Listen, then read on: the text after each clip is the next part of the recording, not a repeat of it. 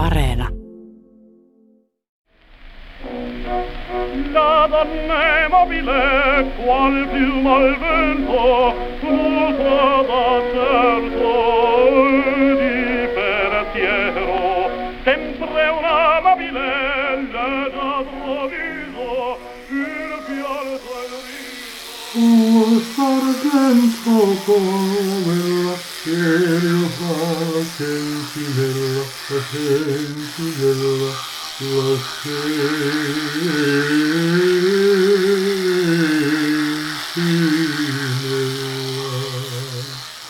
Oikein hyvää huomenta kaikille syväänten ystäville. Täällä Karusso Oy, toiminnanjohtaja Jani Pallea teidän seurannanne. Tänään käsitellään uutta startup-yritystä, joka on kehittänyt äänihuuliin asennettavan Goretex-pinnoitteen, jolla laulajat voivat suojella kallisarvoisia vehkeitään kovissa olosuhteissa, kuten ulkoilmaoopperassa ja ilmastoinnin äärellä.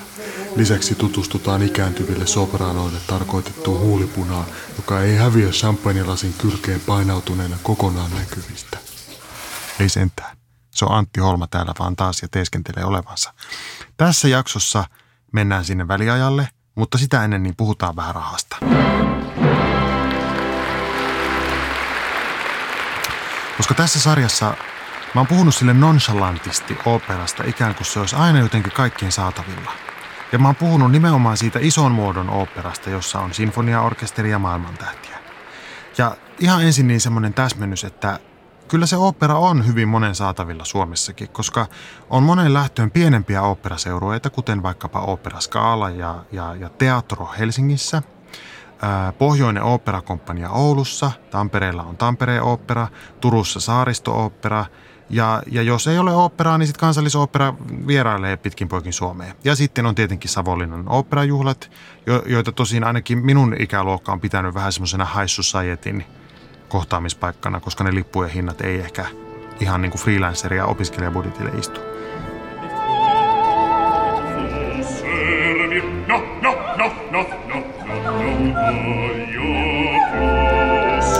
Ehkä se on se lippujen hinta tai mielikuva siitä, että iltapuku vähintään pitää olla siellä operakatsomossa yllä kunniamerkit rintapielessä ja että eliitin kukkoilua se on, eikä, eikä tavallinen kansa voi sitä mitenkään ymmärtää. Toisaalta Suomi nimenomaan ainakin kokoonsa nähden on kunnostautunut omassa operatuotannossa. Meillä on punainen viiva ja viimeiset kiusaukset, jotka on ainakin aihepiireiltään siis yksinomaan kansanomaisia, molemmat kertoo köyhyydestä ja nälästä. Ja sitten ehkä meillä on sekin, että meiltä on tullut niin upeita kansainvälisiä tähtiä, kuten Karita Mattila ja Matti Salminen ja Soile Isokoski ja vaikka Kamilla Nylund, joka oli muuten aivan uskomattoman upea Marshallinin äh, roolissa Metropolittanin Rosenkavalierissa. Ja tota, niin, ehkä se on Suomessa tuonut operaa sitten ainakin vähän lähemmäs sitä niin sanottua kansaa.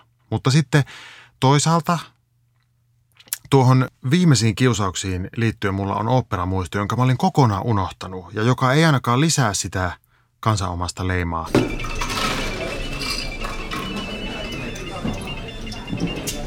Nimittäin mä sanoin tuossa pari jaksoa sitten, että kun mä teininä kävin Eestissä Carmenia katsomassa Humalassa, niin seuraava kerta oopperassa tuli sit vasta parinkympin loppupuolella, mutta se ei pidä paikkaansa. Mä olin nimittäin kesätöissä Aholansaaren leirikeskuksessa teini-ikäisenä ja siellä alkuperäisellä tapahtumapaikalla esitettiin viimeiset kiusaukset. Lyhyesti operasta. Se kertoo körttiläisyyden kantaisän hengenmies Paavo Ruotsalaisen tarinaa hänen kuolivuoteeltaan käsin ja kuolivuoteelta, joka siis sijaitsi siellä Paavon pirtissä Aholansaaressa. Ja sen pirtin eteen oli silloin pystytetty valtava oopperateltta. Ja siellä sitten laulajat veisasivat. Näin. No, kesäiset rankkasateet yllätti kenraaliharjoituspäivänä, kun sinne oli kutsuttu yleisöksi savolaiset sotaveteranijärjestöt. Ja kyseessä siis todella on saari, eikä sinne mene siltaa, vaan ne sotaveteraanit ensin haettiin semmoisilla lauttabusseilla sinne saaren rantaan ja sitten rannasta heitä oli tarkoitus auttaa sinne teltalle ylämäkeen, joka rankkasateessa valuu mutana alas sinne järvelle. Ja mut oli just hälytetty sinne auttamaan niitä sotaveteraaneja, niin silloin tuli toinen tärkeämpi hälytys, että Antti, nyt äkkiä keskuskeittiölle, solisteilla ei ole pullaa. Ja niin, reipaana poikana juoksin ja katsoin, kun sotaveteraaniparkkoja yritettiin rankkasateessa nostaa semmoisen traktorin lavan päälle – kun jotkut oli niin huonokuntoisia, että ne ei päässyt sitten sitä mäkeä ylös. Mä en voinut mennä auttamaan, koska mulla oli pullalähetys Elmukelmussa ja minä juoksin Hyvämäen taloon, jossa solistit piti majaa ja oikein ylpeänä sanoin, että nyt tuli määräys, että pullaa teille. Niin sitten joku sieltä vastasi, että ja pullaa. No, eihän me enää voida pullaa. Että meidän täytyy laulaa ihan, ihan kohta. Ja sitten kaiken tämän tapahtuman taustalla sotaveteraanit hiljaa uppos mutaan. Ja mä ajattelin, että tässä, tässä on nyt maailma pienoiskoossa ja hienommin kuin missään esityksessä koskaan. Se oli ihan hieno se tuotanto muuten, se esitys, se viimeiset kiusaukset opera. Me saatiin me työläisetkin nähdä se nimittäin. Mutta jotenkin jännällä tavalla minun mielestä siellä alkuperäisillä tapahtumapaikoilla ulkona vaan korostu se, että nyt operadiiva esittää nälkään kuolevaa suurperheäitiä tässä, kun Halla on vienyt viljan.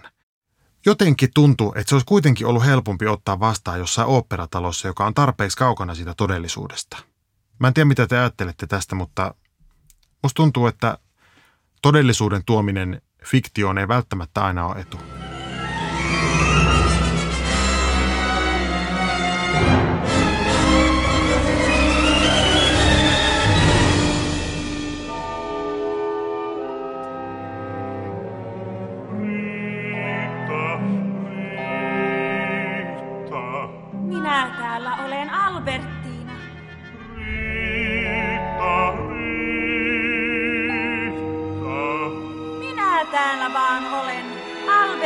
Palvelijat. No niin.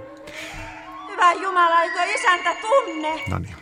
Nyt vielä rahasta. Tällä podcastilla on aivan varmasti kuulijoita, joilla ei ole siis joko halua tai varaa panna 40 euroa istumapaikkaa operassa, eikä edes 38 euroa istumapaikkaan elokuvateatterin operanäytännössä.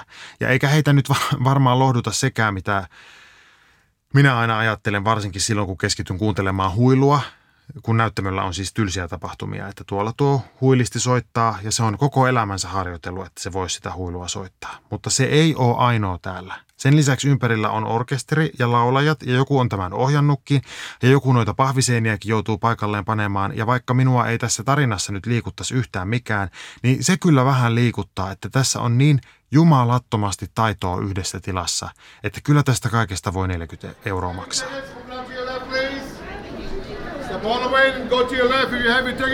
Ja jos muuten luulette siellä, että minä orkesterijäsenen vaimon ominaisuudessa saan ilmaiseksi istua oopperassa, niin ikävä kyllä olette väärässä.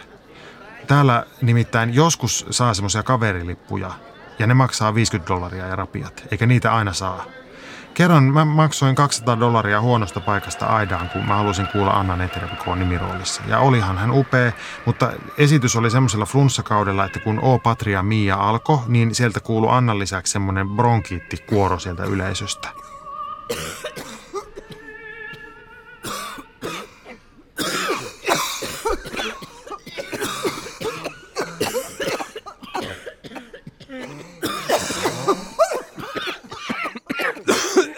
Mä ajattelin, että tästä, tästä mä maksoin nyt ihan ruokarahat. Kyllä mun täytyy sanoa, että itse henkilökohtaisesti, niin mä oon sit massiivisuudestakin valmis maksamaan. Isoissa oopperoissa kaikki on suurta. Laulu, soitto, lavasteet, perukit, plyymit, valot, talot, kaikki.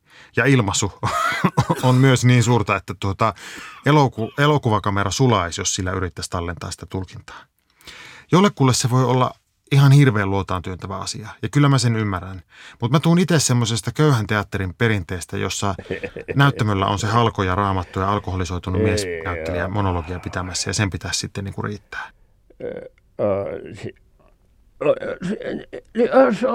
Ja monelle se riittääkin, mutta ei mulle.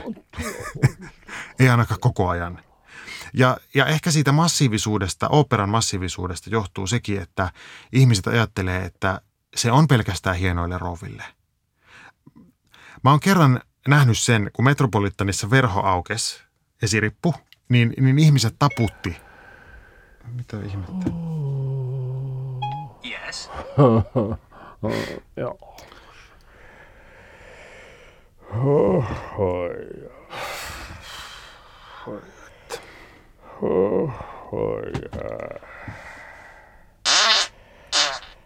Äh.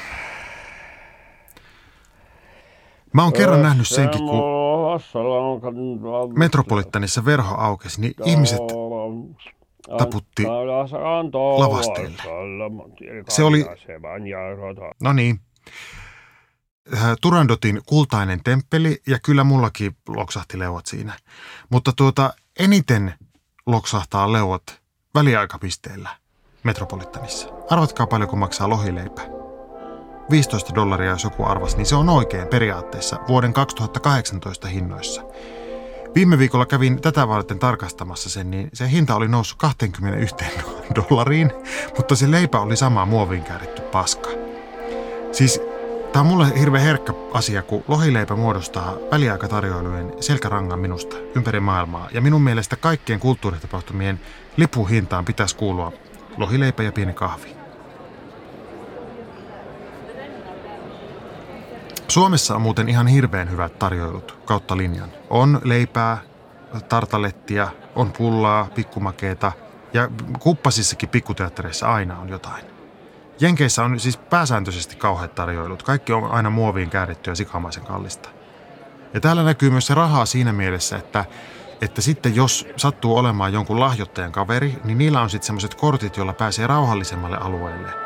Ja voisi kuvitella, että siellä olisi edullisempia lohileipiä, mutta samat on siellä lohileivät, samat hinnat. Mutta ei kukaan turistitöni rappusissa niin kuin siellä karja-osastolla. Ring sarjan esityksissä oli aivan ihanaa, kun ihmisillä oli omia eväitä siellä. Ja siellä oli muutenkin sellainen leiritunnelma, kun se kestää niin jumalattoman kauan. Se oli jaettu siis neljälle päivälle, toki neljä operaa, mutta kaikki norkos, kaikki väliajat ja nojaili punaiseen samettiin siellä ja, ja veti niitä tuomisiaan. Jollakulla oli äh, kokonainen niin kuin Philly cheesesteak sämpylä foliossa ja kahvit termarissa. Mulla ei ollut ihan niin rajua, mulla oli suklaata ja pähkinöitä. En tiedä, mitä sanovat kansallisoperassa, jos nostat trangian esiin siellä lämpiössä ja alat piraattilettuja paistaa. Voi olla, ettei onnistu, mutta tuota, nykyisin saa semmoisia huomaamattomia kylmentimiä käslaukun pohjalle, että ehkä niitä voi sitten käyttää ja vetää valmiita lettuja naamaa ennen kuin se toska sieltä katolta. Kova talvi.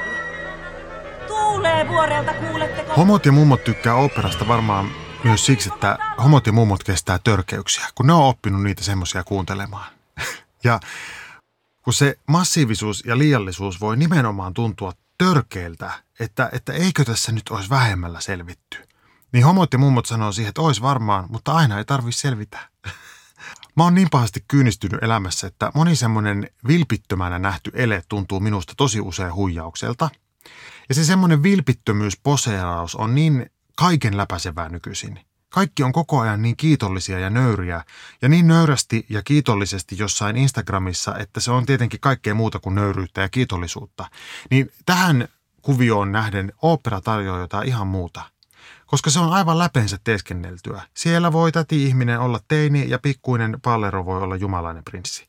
Mikään ei ole totta, mikään ei ole realistista – ja, ja parhaimmillaan se näyttämön kohotus on, on hyvässä ja oikeassa synkassa sen orke, orkesterin ja laulajien kanssa. Ja, tota, ja myös jonkun japanilaisen geishan, jota muuten esittää latvialainen soprano.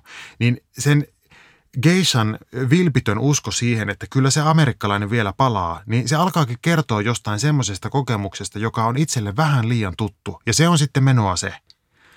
Vaikka ei ollenkaan olisi mitään kosketusta japanilaisen geishan elämään. Joskus käy niin, että mikään ei ole synkassa ja parhaaksi kokemukseksi jää se, kun rouva vieressä sanoo esityksen päätteeksi, että no, tästäkin me selvittiin. Älkää